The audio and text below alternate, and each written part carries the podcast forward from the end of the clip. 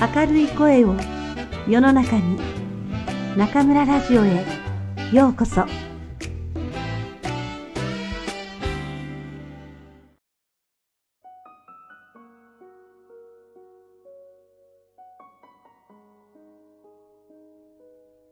一生に一度の機会と心得る。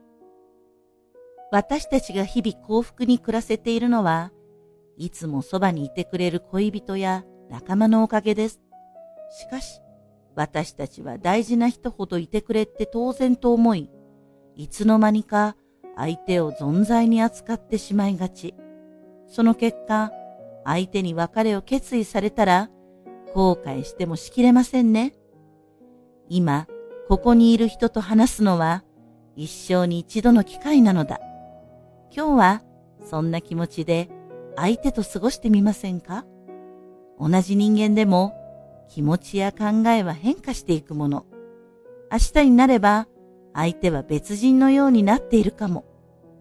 かけがえのない人と今を共に過ごせる喜びをかみしめましょう。